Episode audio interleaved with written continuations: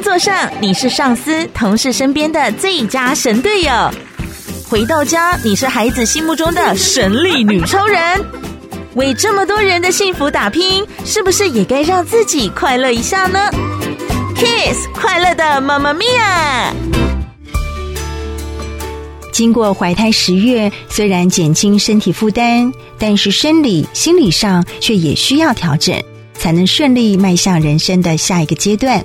不过有时候因为生理因素，像是内分泌系统没办法一下子调过来，或是心理因素，心态上还没有准备好要扮演母亲的角色，难免会让新手妈妈适应不良。在这边提供新手妈妈一些建议。首先要记得，夫妻的爱跟父母的爱虽然不同，但并不是互相排斥，在这两者之间应该取得一个平衡，而孩子就是那个支点。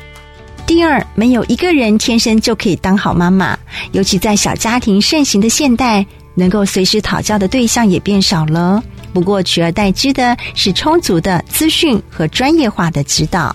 自己实在做不来就要求助，寻求过来人或是专业的指导。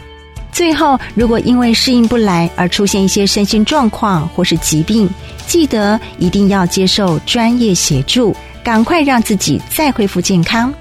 家庭跟个人一样，都是会逐渐成长，孩子的出生代表家庭成长到达另一个里程碑，信心十足，充满精力，当然就继续快乐向前行。但如果觉得累了，需要的是短暂休息，充饱电之后，一样还是可以顺利向前走。